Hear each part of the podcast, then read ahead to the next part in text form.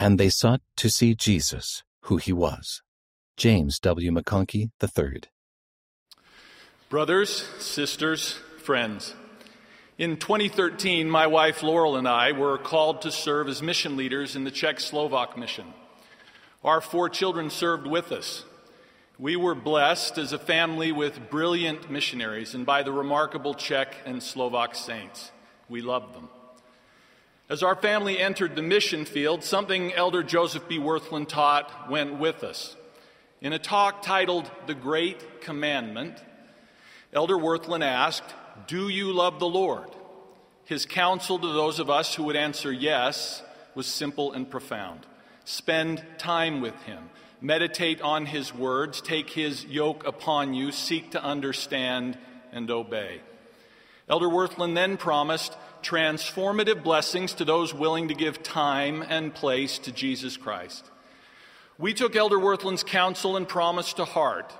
Together with our missionaries, we spent extended time with Jesus, studying Matthew, Mark, Luke, and John from the New Testament and 3rd Nephi from the Book of Mormon. At the end of every missionary meeting, we found ourselves back in what we referred to as the five Gospels reading, discussing, considering, and learning about Jesus. For me, for Laurel, and for our missionaries, Spending time with Jesus in the scriptures changed everything. We gained a deeper appreciation for who he was and what was important to him. Together, we considered how he taught, what he taught, the ways he showed love, what he did to bless and serve, his miracles, how he responded to betrayal, what he did with difficult human emotions, his titles and names, how he listened, how he resolved conflict, the world he lived in, his parables how he encouraged unity and kindness, his capacity to forgive and to heal, his sermons, his prayers, his atoning sacrifice, his resurrection, his gospel. We often felt like the short of stature Zacchaeus, running to climb a sycamore tree as Jesus passed through Jericho, because, as Luke described it, we sought to see Jesus who he was It was not Jesus as we wanted or wished him to be, but rather Jesus as he really was and is. Just as Elder Wirthlin had promised, we learned in a very real way that the gospel of Jesus Christ is a gospel of transformation. It takes us as men and women of the earth and refines us into men and women for the eternities.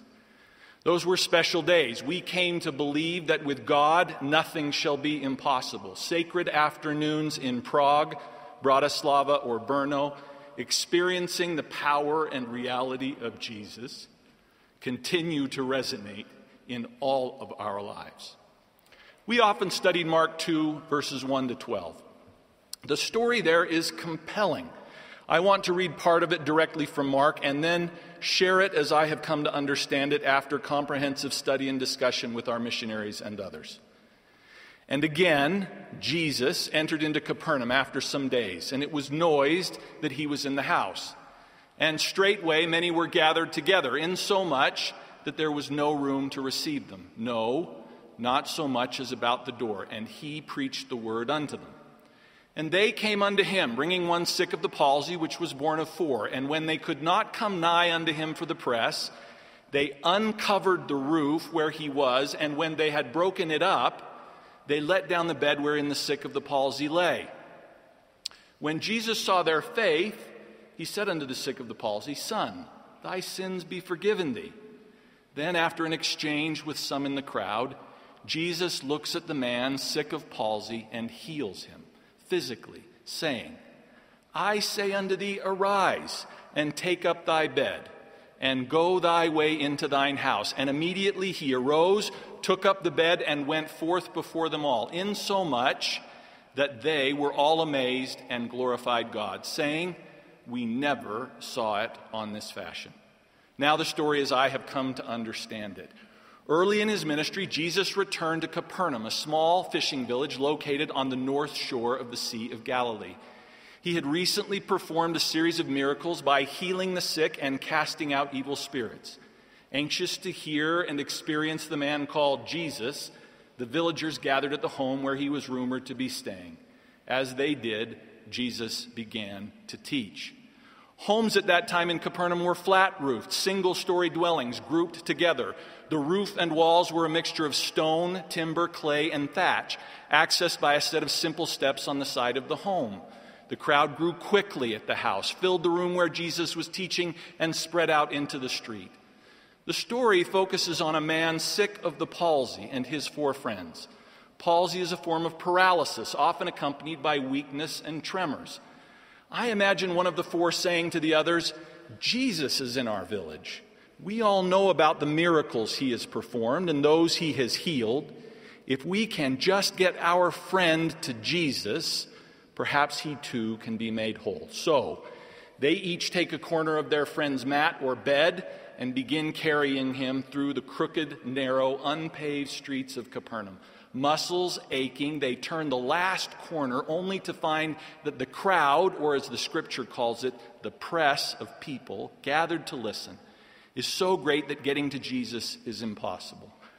With love and faith, the four do not give up. Rather, they scramble up the steps onto the flat roof, carefully lift their friend and his bed up with them, break open the roof over the room where Jesus is teaching, and let their friend down.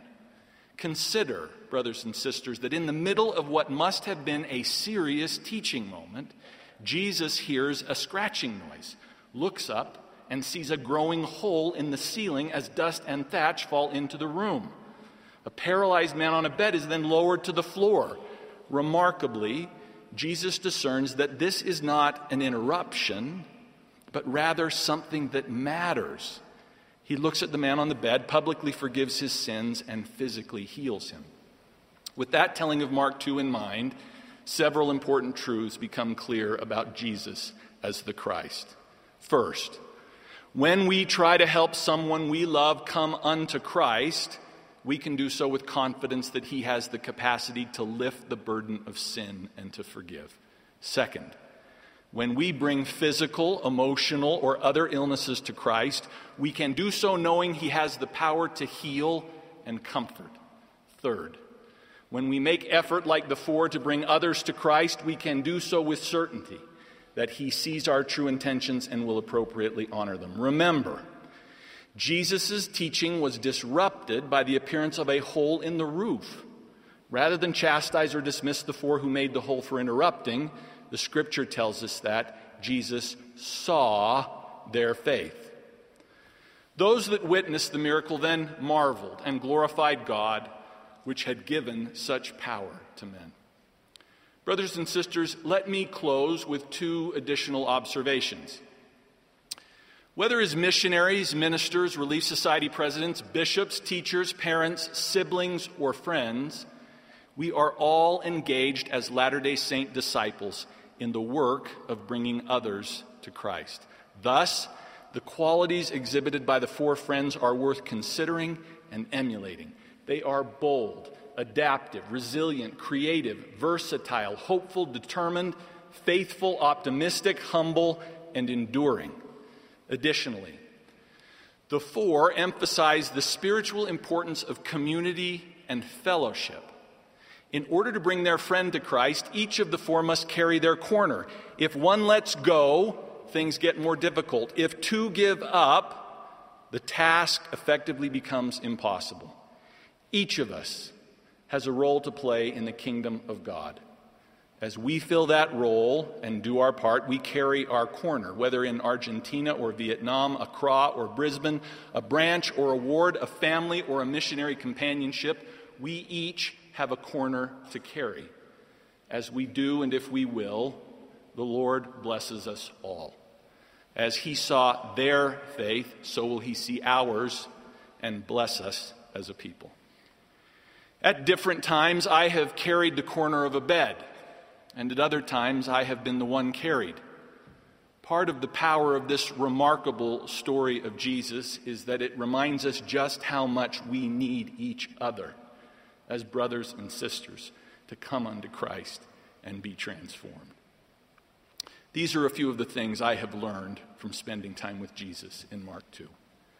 May God grant that we may be able to carry our corner, that we may not shirk, that we may not fear, but that we may be strong in our faith and determined in our work to accomplish the purposes of the Lord. I witness that Jesus lives, that he knows us, and that he has the power to heal, to transform, and to forgive. In the name of Jesus Christ, amen. amen. amen.